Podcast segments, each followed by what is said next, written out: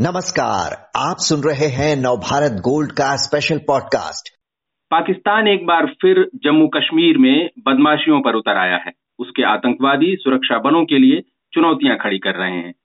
उरी में घुसपैठ की कोशिश को सुरक्षा बलों ने नाकाम कर दिया है। उधर अनंतनाग में आतंकवादियों के खिलाफ अभियान जारी है। पाकिस्तान एक बार फिर ये सब क्यों कर रहा है और इसका भारत को क्या जवाब देना चाहिए?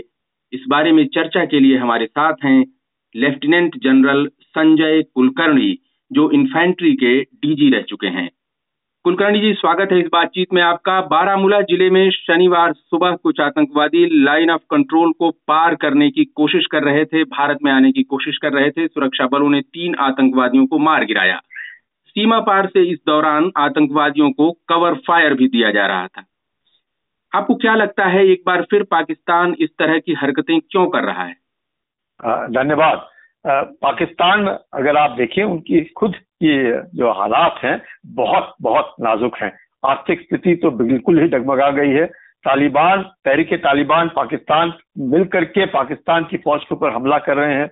और जिस तरीके से उनके जो क्रॉसिंग पॉइंट्स है, अफ़गानिस्तान और पाकिस्तान के बीच में दस दिन के लिए वो बंद रहे। तो आप समझ सकते हैं कि हालात उनकी बहुत खस्ता है। और वैसे भी उनकी आर्थिक स्थिति पॉलिटिकल मतलब सब जगह से अगर देखा जाए तो पाकिस्तान एक बहुत नाजुक स्थिति से गुजर रहा है।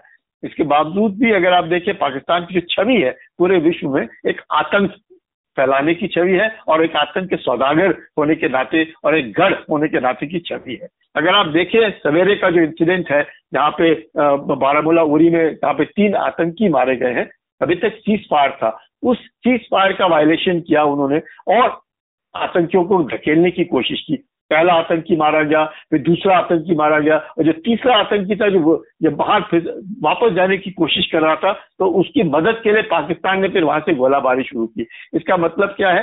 पाकिस्तान सोचता है कि अपने हालात से हटने के लिए और हिंदुस्तान के अंदर किस प्रकार से अशांति फैलाई जाए वो करने की कोशिश कर रहा है।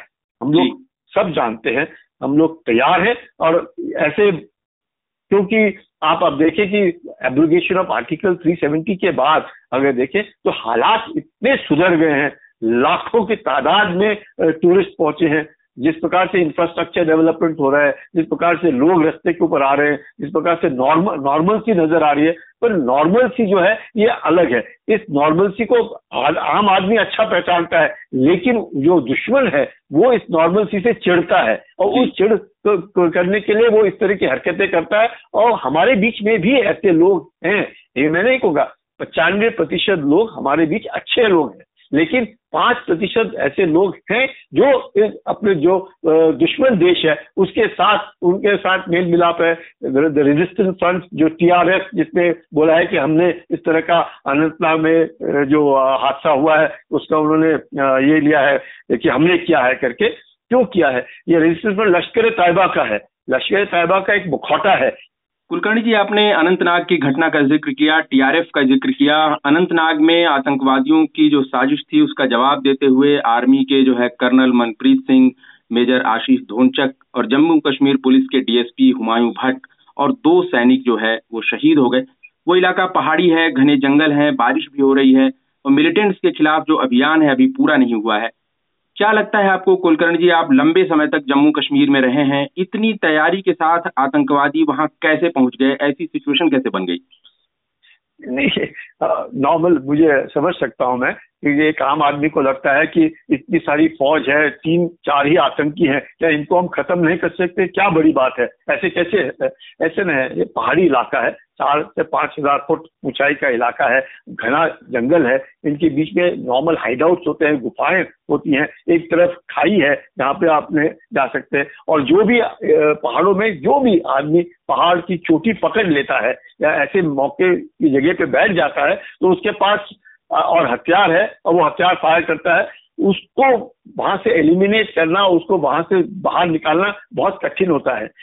यही कारण है कि वो एकदम नहीं सुनते वो महीनों से इलाके की छानबीन करो थे कहाँ पे क्या ऐसा इलाका है, और वहाँ के जो बाशिंदे हैं, वो सब जानते हैं कि कहाँ पे जाना है, पहाड़ी कैसी है, किधर से सब कुछ दिखता है, और हम लोग नहीं देख पाते। अगर हमने उनके ऊपर सीधा हमला करना है तो हम हमने नीचे से ऊपर जाना है। अगर नीचे से ऊपर जाता है, वो तो हमको देख रहा है तो वो तो गोली मारेगा इसलिए या जो हम हमारे शहीद हो गए। इसलिए क्या अगर हम दोबारा उसी माफिक हमला करेंगे तो हमारे पे कैजुअलिटी ज़्यादा होंगी। इसलिए थोड़ा सा संयम बरतना पड़ता है और यही कारण है कि फौज ने पूरे इलाके को घेर लिया है और वो जो इलाका है जिसके द्वारा ड्रोन के द्वारा कॉटकॉप्टर के द्वारा सर्वेलेंस के द्वारा मोबाइल्स के द्वारा तब मुझे मालूम है कि ये जगह है जहाँ पे आतंकी है और उनके ऊपर प्रहार किया जा रहा है। और वो पहाड़ अब धीरे धीरे करके असर दिखाएगा और ये आतंकी खत्म हो जाएँगे।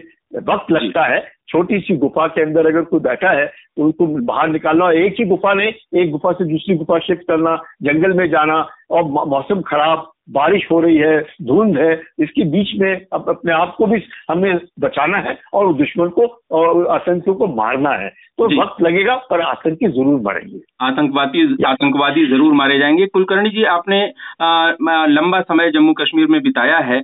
आ, जो पाकिस्तान जिस तरह की हरकतें करने लगा है और आपने कहा कि अपने यहाँ की मुश्किलों से ध्यान भटकाने के लिए वो इस तरह की जो कोशिशें फिर उसने शुरू की हैं पाकिस्तान को किस तरह का जवाब जो है भारत को देना चाहिए? पाकिस्तान अब बिल्कुल ही अगर ऐसा शब्द इस्तेमाल नहीं करना चाहिए मेरी कि बिल्कुल खत्म मतलब नंगा हो गया है। और सबको जब जगह परेशानी है पाकिस्तान के अंदर। हम लोग बोलते हैं हम हम लोगों ने दोस्ती करनी चाहिए। तो मुझे नहीं लगता है, क्योंकि पिछले 30-40 साल में पाकिस्तान के अंदर भी जो एजुकेशन है, जो बच्चों को पढ़ाया जाता है, उसमें भी हिंदुस्तान के बरखिलाफ ही उनको पढ़ाया जाता है। कि जो हिंदुस्तानी है, वो उनके दुश्मन है। अगर हर एक के, मदरसों में, नॉर्मल स्कूलों में, कॉलेजेस में अगर यही पढ़ाई दी जाती है, और जो आतंकी वो पैदा कर रहे हैं और जिनको ट्रेनिंग दे रहे हैं आई वाले और पाकिस्तान की जो फौज है, जिनका खुद का 20 बिलियन डॉलर का बिज़नेस सालाना है तो वो भी इस तरह की हरकत के करने में लगा रहता है। तो ऐसे में मुझे नहीं लगता पाकिस्तान को आइसोलेट करना चाहिए। पाकिस्तान के साथ सारे संबंध हम लोगों ने तोड़ देने चाहिए।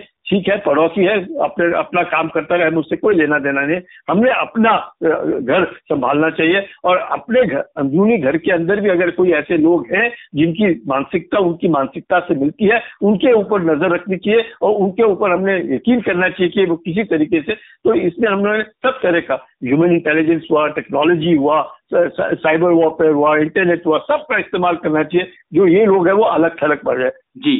कुलकर्णी जी कुछ आतंकवादी घटनाओं का ज़िक्र करें। जैश ए मोहम्मद का एक फ्रंट है, पीपल्स एंटी फासिस्ट फ्रंट। इसने जो है, इस साल 20 अप्रैल को जम्मू रीजन के पुंछ में और 5 मई को राजौरी ज़िले में हमला किया था। उसमें राष्ट्रीय राइफल्स के पाँच और आर्मी की स्पेशल फोर्सेज के पाँच लोग शहीद हो गए थे।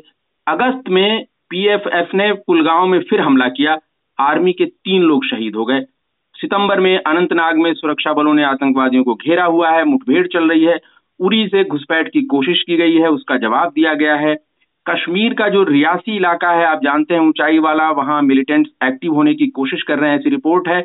और स्पेशल इन्वेस्टिगेशन एजेंसी जो है, वो सर्च ऑपरेशन चला रही है, वो इलाका लंबे समय से शांत था। क्या लगता है कुलकर्णी जी जम्मू कश्मीर में आतंकवाद एक बार फिर सिर उठा रहा है?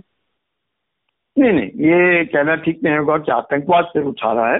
The absence of violence is not normal थी। ये कहना कि सब कुछ ठीक है ऐसे नहीं है। ये आतंकवादी जो है थोड़ा मैं जैसे कहा पाँच प्रतिशत पाँच प्रतिशत भी काफ़ी संख्या होती है और इन, इनका जो झुकाव है और इनको जो ब्लैक ब्रेन वॉश किया जाता है, या इंटरनेट के ऊपर किया जाए तो कोई हथियार चलाना जानता है, या कोई आबादी इतनी ज़्यादा बढ़ गई है कश्मीर के अंदर कि सबको नौकरी आप नहीं दे सकते तो कोई किसी को कहीं पर जाकर लेके नौकरी करने तो उसको लगता है यही एक नौकरी कर सकते हैं। एक ही परिवार में आप उधर देखेंगे डॉक्टर भी है इंजीनियर भी है, और आतंकवादी भी है टीचर भी है, एक ही घर के अंदर।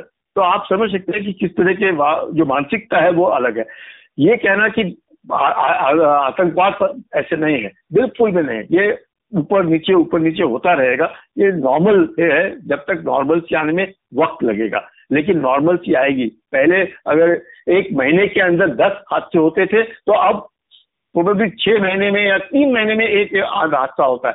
हमें सतर्क रहना है। इसमें कोई शक नहीं है। हम लोगों में कॉम्प्लेसेंसी नहीं आनी चाहिए। हमें 24 four by seven three hundred and sixty five days ये सोच करके चलना है कि शायद अब हादसा होगा, अब हादसा होगा। तो उसके लिए ज़रूर थोड़ा सा प्रेशर होता है, लेकिन वो प्रेशर सहने की काबिलियत हमें होनी चाहिए कि किसी प्रकार से भी। ये नहीं सोचना चाहिए कि नहीं हुआ है तो शायद नहीं होगा। हर एक लोगों के ऊपर नज़र रखना, सबके ऊपर नज़र रखना। आप इज़्ज़त से रहो रिस्पेक्ट बट सस्पेक्ट सबके साथ इज़्ज़त के साथ पेश पर नज़र तेज होनी चाहिए कि कौन इस लोग, ऐसे लोग हैं जो स्लीपर सेल्स हैं, जो मोबाइल के द्वारा बातचीत करते हैं, कौन है जो ड्रग्स लाने की कोशिश करता है, कौन है जो एम्यूनेशन सप्लाई करता है, और यह ऊपर नीचे होएगा, क्योंकि खबर कौन देता है? वहाँ पे जो लोग रहते हैं, वही खबर देते हैं। वहाँ पे जो स्लीपर सेल्स है, उन्हीं को एक्टिवेट करते हैं। उन्हीं को पाकिस्तान की आई पैसा देती है। उन्हीं के द्वारा आजकल तो इंटरनेट के द्वारा पैसे ट्रांसफ़र करो, ये करो, वो करो। तो सब तरह के वो साम, दाम दंड भेद सब इस्तेमाल करने पड़ते हैं हम लोगों को। जी, कुलकर्णी जी, आपने बहुत विस्तार से जानकारी दी और आपने बताया कि पाकिस्तान अपने यहाँ की मुश्किलों से ध्यान भटकाने के लिए भारत में घुसपैठ की कोशिश करा रहा है और आतंकवादियों को शह दे रहा है और आपका कहना है कि पाकिस्तान को जवाब देने के लिए भारत को उसके साथ सभी संबंध तोड़ लेने चाहिए और उसे आइसोलेट करना चाहिए। बहुत बहुत धन्यवाद आपका कुलकर्णी जी विस्तार से जानकारी देने के लिए।